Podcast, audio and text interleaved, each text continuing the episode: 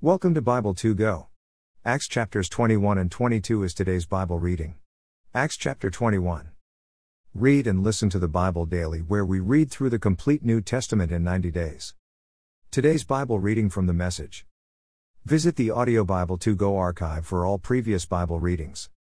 Thank you for being with us today. Let's pray. Dear Jesus, help me understand your word. The words I'm reading today. Help me to love others. As you have. And do. Love me.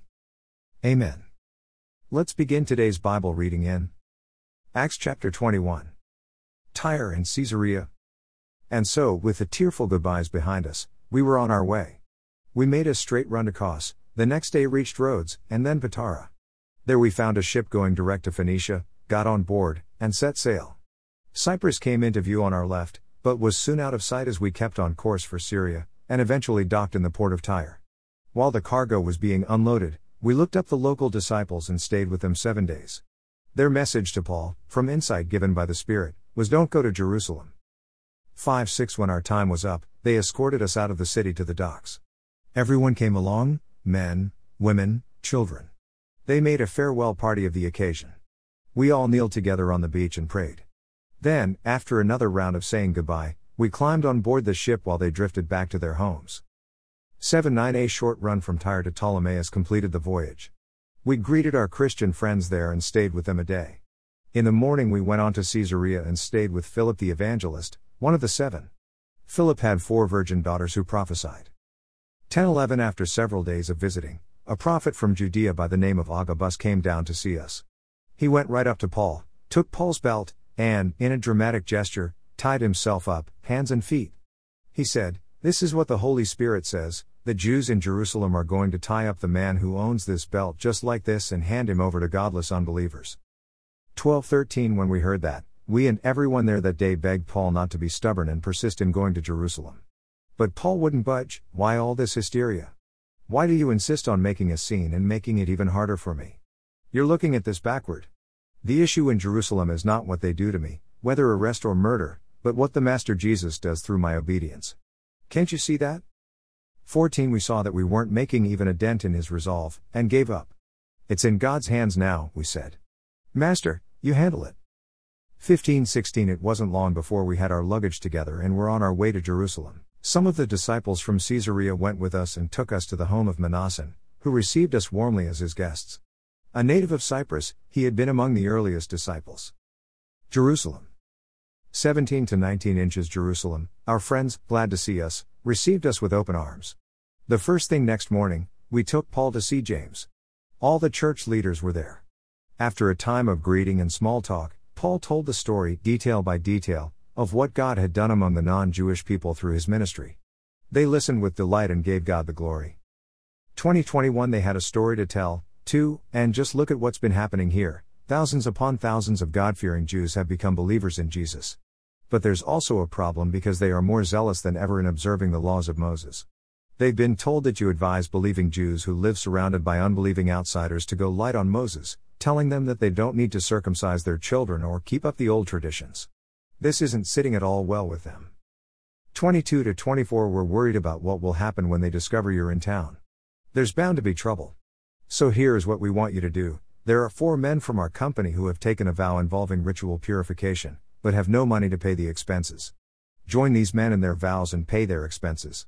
Then it will become obvious to everyone that there is nothing to the rumors going around about you and that you are in fact scrupulous in your reverence for the laws of Moses.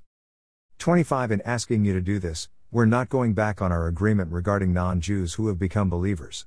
We continue to hold fast to what we wrote in that letter, namely, to be careful not to get involved in activities connected with idols, to avoid serving food offensive to Jewish Christians, to guard the morality of sex and marriage. 26 So Paul did it, took the men, joined them in their vows, and paid their way. The next day he went to the temple to make it official and stay there until the proper sacrifices had been offered and completed for each of them. Paul under arrest. 27 29 When the seven days of their purification were nearly up, some Jews from around Ephesus spotted him in the temple. At once they turned the place upside down. They grabbed Paul and started yelling at the top of their lungs, Help! You Israelites, help! This is the man who is going all over the world telling lies against us and our religion in this place. He's even brought Greeks in here and defiled this holy place. What had happened was that they had seen Paul and Trophimus, the Ephesian Greek, walking together in the city and had just assumed that he had also taken him to the temple and shown him around. 30 Soon the whole city was in an uproar, people running from everywhere to the temple to get in on the action. They grabbed Paul, dragged him outside, and locked the temple gates so he couldn't get back in and gain sanctuary. 3132 As they were trying to kill him, word came to the captain of the guard a riot. The whole city's boiling over. He acted swiftly. His soldiers and centurions ran to the scene at once. As soon as the mob saw the captain and his soldiers, they quit beating Paul. 3336 The captain came up and put Paul under arrest. He first ordered him handcuffed, and then asked who he was and what he had done. All he got from the crowd were shouts, one yelling this, another that. It was impossible to tell one word from another in the mob hysteria, so the captain ordered Paul taken to the military barracks. But when they got to the temple steps, the mob became so violent that the soldiers had to carry Paul. As they carried him away, the crowd followed, shouting, Kill him! Kill him! 3738 When they got to the barracks and were about to go in, Paul said to the captain, Can I say something to you? He answered, Oh, I didn't know you spoke Greek.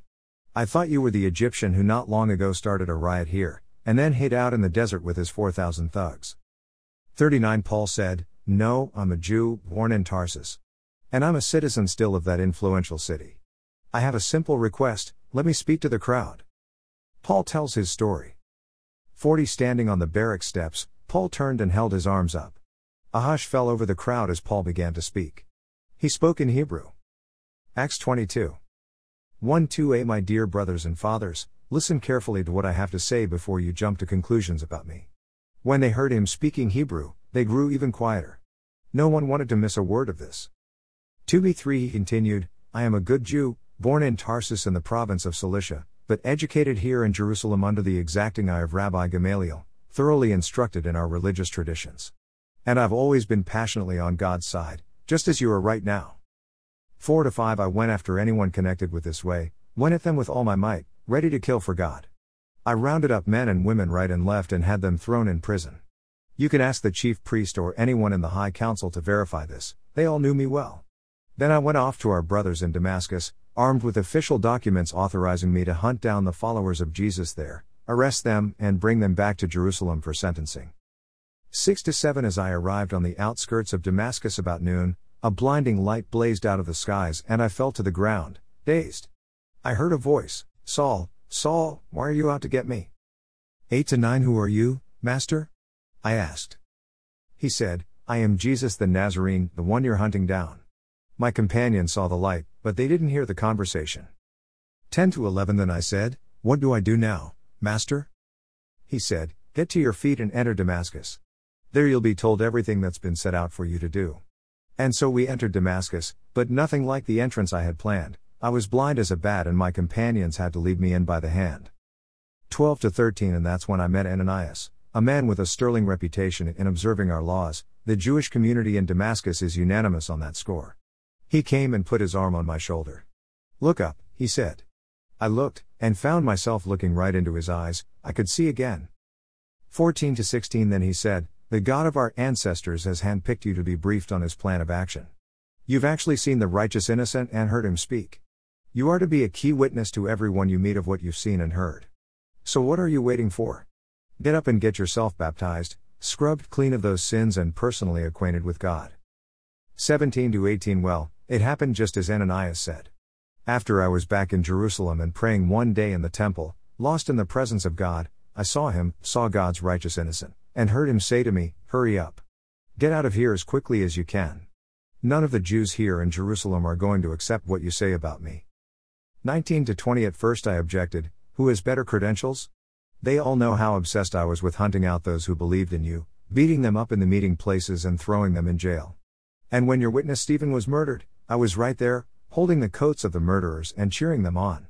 And now they see me totally converted. What better qualification could I have? 21 But he said, Don't argue. Go. I'm sending you on a long journey to outsider non Jews. A Roman citizen. 22 25 The people in the crowd had listened attentively up to this point, but now they broke loose, shouting out, Kill him! He's an insect. Stomp on him. They shook their fists. They filled the air with curses. That's when the captain intervened and ordered Paul taken into the barracks.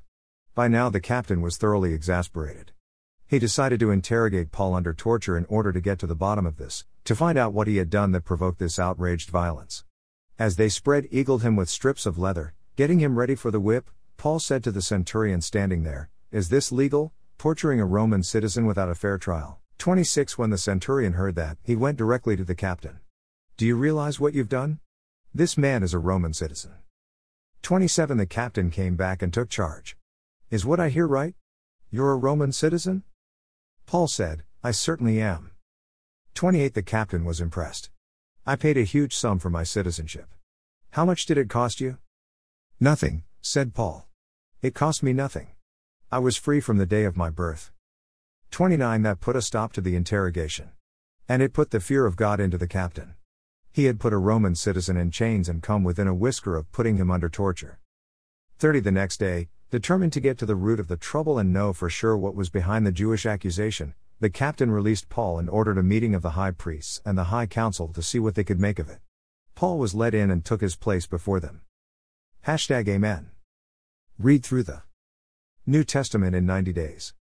Read a proverb every day with Proverbs 2 Go. Thank you for being here. Listening and reading the Bible daily with Bible 2 Go. Sincerely. Michael and Michelle. Shell. Join us. Again. Tomorrow. As we continue reading God's Word with Audio Bible 2 Go. Visit Bible. Dot the number 2. Then. G. O. Dot US. See you again tomorrow.